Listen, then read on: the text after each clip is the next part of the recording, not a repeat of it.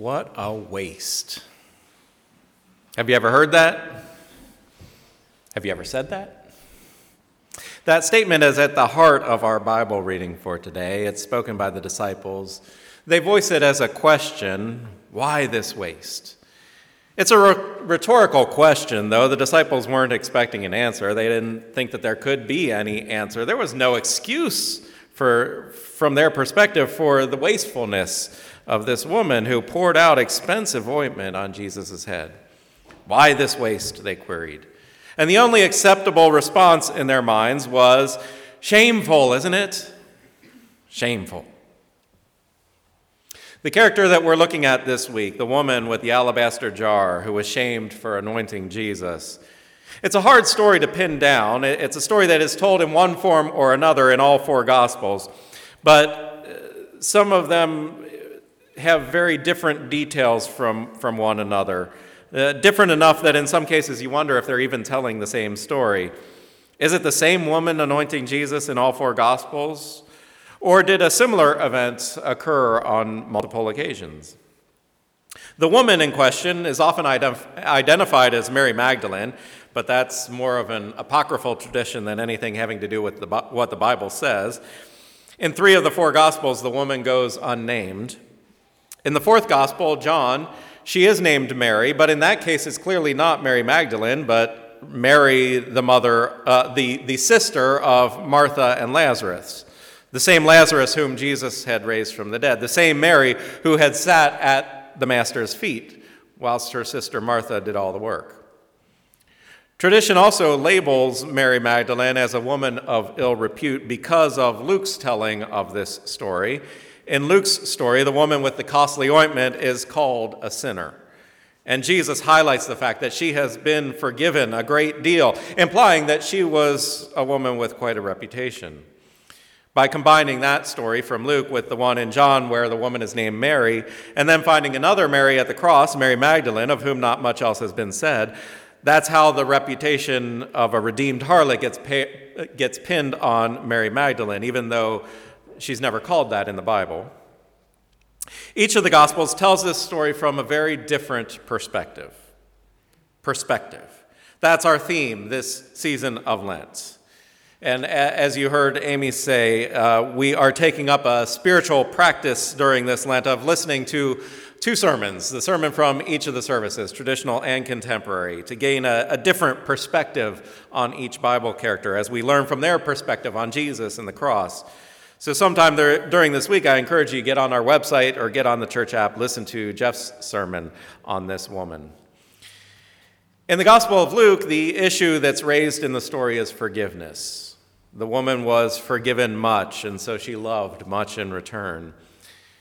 In all three of the other Gospels, Matthew, Mark, and John, the issue at stake is not forgiveness, but waste.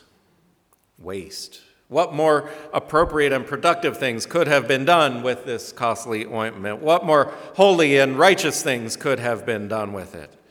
It could have been sold and the money given to the poor. Wouldn't that have been a better use? Wouldn't that have made more sense? After all, God wants us to love others and to care for those who can't care for themselves. Why waste such an expensive product on an act of devotion that doesn't accomplish anything for the kingdom? A demonstration of piety that doesn't help anyone and won't last long anyway. That's what the disciples assumed, that this act of extravagance didn't actually accomplish anything worthwhile and that it wouldn't last. I say disciples because that's what Matthew says. Matthew says the disciples were angry and said, Why this waste? This ointment could have been sold for a large sum and the money given to the poor. Mark simply says, when he tells the story, he simply says, Some who were there said this. Mark doesn't say that it was the disciples who said it, just that some people were complaining. Matthew specifies it was the disciples who were complaining. Now, perhaps he thought it was Judas. That comes from John's gospel. John tells us that Judas complained about the waste, that the perfume could have been sold and the money given to the poor. But John also tells us Judas's motive for saying that, that Judas was the one who held the, the common purse, and that he regularly stole money from the purse for himself. If the perfume had been sold and the money designated for giving to the poor, the money would have first gone into the purse and very quickly gone into Judas's own pocket. Luke doesn't mention any of these complaints about waste. The one who complains in Luke is Simon the Pharisee, the one hosting the dinner, and his complaint is not about the wastefulness of the act, but the sinfulness of the woman. If Luke is telling the same event as the other Gospels, then it seems that there was complaining all around. The host complaining about one thing, the disciples complaining about another. I can imagine that, can't you?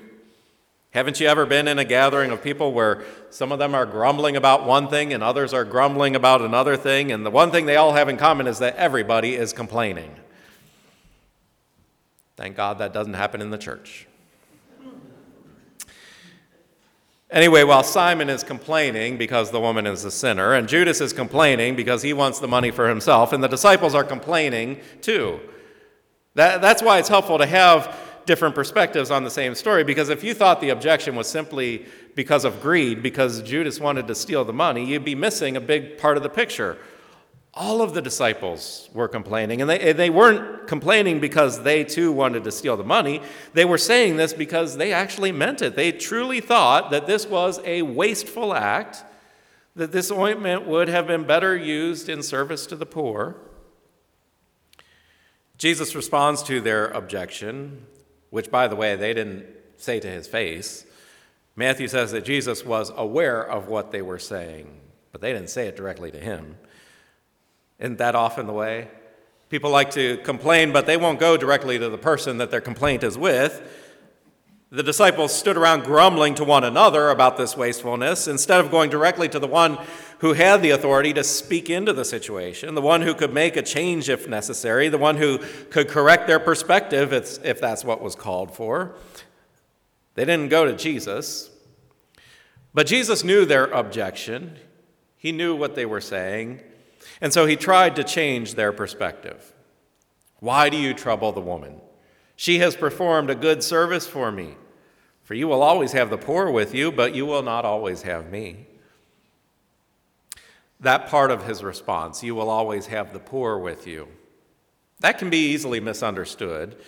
It has often been misused, probably since the time that Jesus first said it. Because of those words of Jesus, the poor will always be with you. Some people will say that giving extravagantly to the poor is a waste. If Jesus says there will always be poor people, then that must mean that there's nothing we can do about it. Therefore, pouring resources out on ministry to the poor is like pouring money down the drain. Spending precious money on people who are trapped in a situation they can never escape and seemingly don't even want to escape, what a waste. Ironically, those who take Jesus' words that way are doing the same thing that the disciples were doing in this passage, just in the other direction. The disciples complained that the woman was being wasteful and pouring out resources on Jesus that could have been used for the poor. And then, based on a misreading of that response, others complain that it's wasteful to pour out resources on the poor when it won't change the situation anyway. That is not at all what Jesus was saying. If you think, based on one part of one sentence, that Jesus was suggesting ministry to the poor doesn't matter, it won't make a difference, then you have a very selective reading of the Gospels and the words of Jesus. He was not critiquing their concern for the poor. And remember, it was a genuine concern. Judas is the only one we are told had false motives. The other disciples were genuinely trying to do the right thing. Jesus had been teaching them all along to be concerned for the poor. Now they're trying to do just that. And Jesus doesn't criticize them for that, he criticizes them for criticizing the woman. He chastises them for thinking that devotion to Jesus and ministry to the poor are two different and dichotomous things. He criticizes them for thinking that you have to sacrifice one in order to do the other.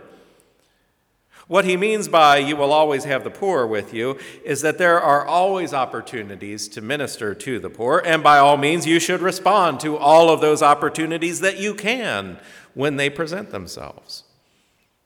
But there are other opportunities that won't always be there, such as when the Master, the Messiah, is in your presence, he's on his way to the cross, and you want to pour everything out on him to show him what he means. That opportunity isn't always going to be there. It isn't every day that you have Jesus in the flesh right in front of your eyes, just days before he will sacrifice his very life for the sake of your salvation. That's the opportunity that was before this woman. And in fact, it's the opportunity that was before all of them that day. It's just that she's the only one who knew it. The woman with the alabaster jar was the only one in the entire story who understood that Jesus was about to die and that the sacrifice he was making would be for her. Just before this story of the anointing at Bethany and the verses immediately preceding it, the first five verses of the chapter are all about Jesus' impending death. In verses 1 and 2, Jesus told his disciple outright that in two days the Son of Man will be handed over to be crucified. Then in verses 3 through 5, the, the chief priests and the elders began to conspire to arrest Jesus, to have him killed. And then comes this story of the anointing at Bethany. So the fact that Jesus is about to die should not come as a surprise. It shouldn't be pushed to the back of the disciples' minds. He had told them that it would happen.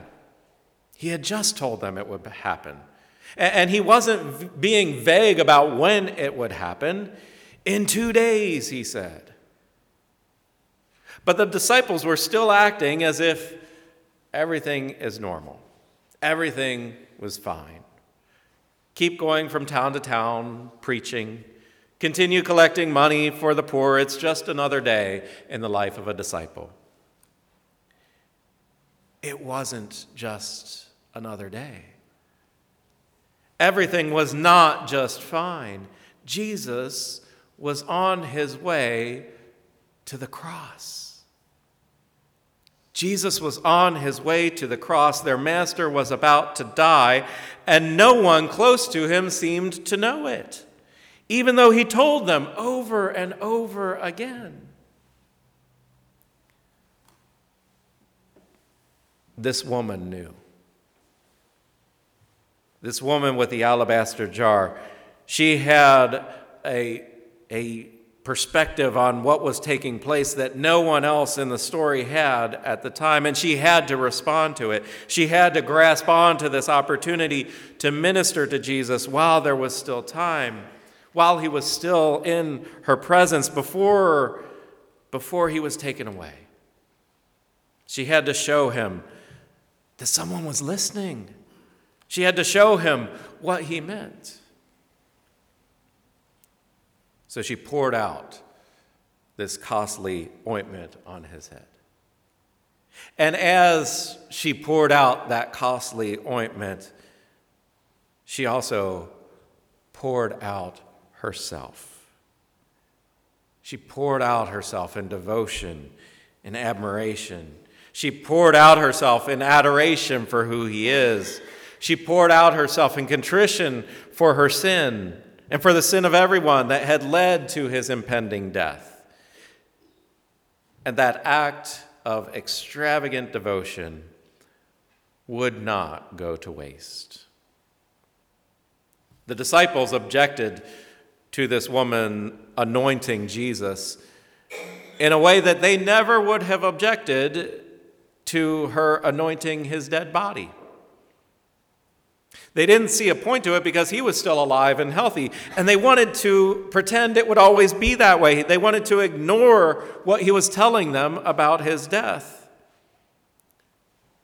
She had a perspective of what was about to take place that they were all still in denial about. And Jesus told them straight out, She has prepared me for burial. The disciples saw this as a waste. because they thought that they were going to go on with life as normal, and this woman's actions would soon be forgotten, and the costly ointment would be gone forever. But their perspective was all off. Truly, I tell you, said Jesus, wherever the gospel is proclaimed in all the world, what she has done will be told in remembrance of her. How can you put a price on that? What some people see as a waste, others know to be essential. Why do you give all that money to the church? A full tithe? Do you know how much money that is? How can I not? How can I not pour out my most precious resources to Him when He has poured Himself out for me? What the woman did in this Bible story, it, looked like a waste to just about everyone else, even those who were closest to Jesus. But to her, to her, it was all that she could do. It was all that she could do. She had to. How could she not pour out all that she had for the one who was about to pour out himself, his own life, his very blood for her? And to Jesus, to Jesus, this was an act of compassion and witness that will live on forever. It will live on forever, inspiring similar acts of devotion throughout the ages. Similar acts of devotion that some people will look at and they will complain, What a waste! But which our Lord receives and blesses as a good service to Him. A fitting and an enduring testament of faith. Amen.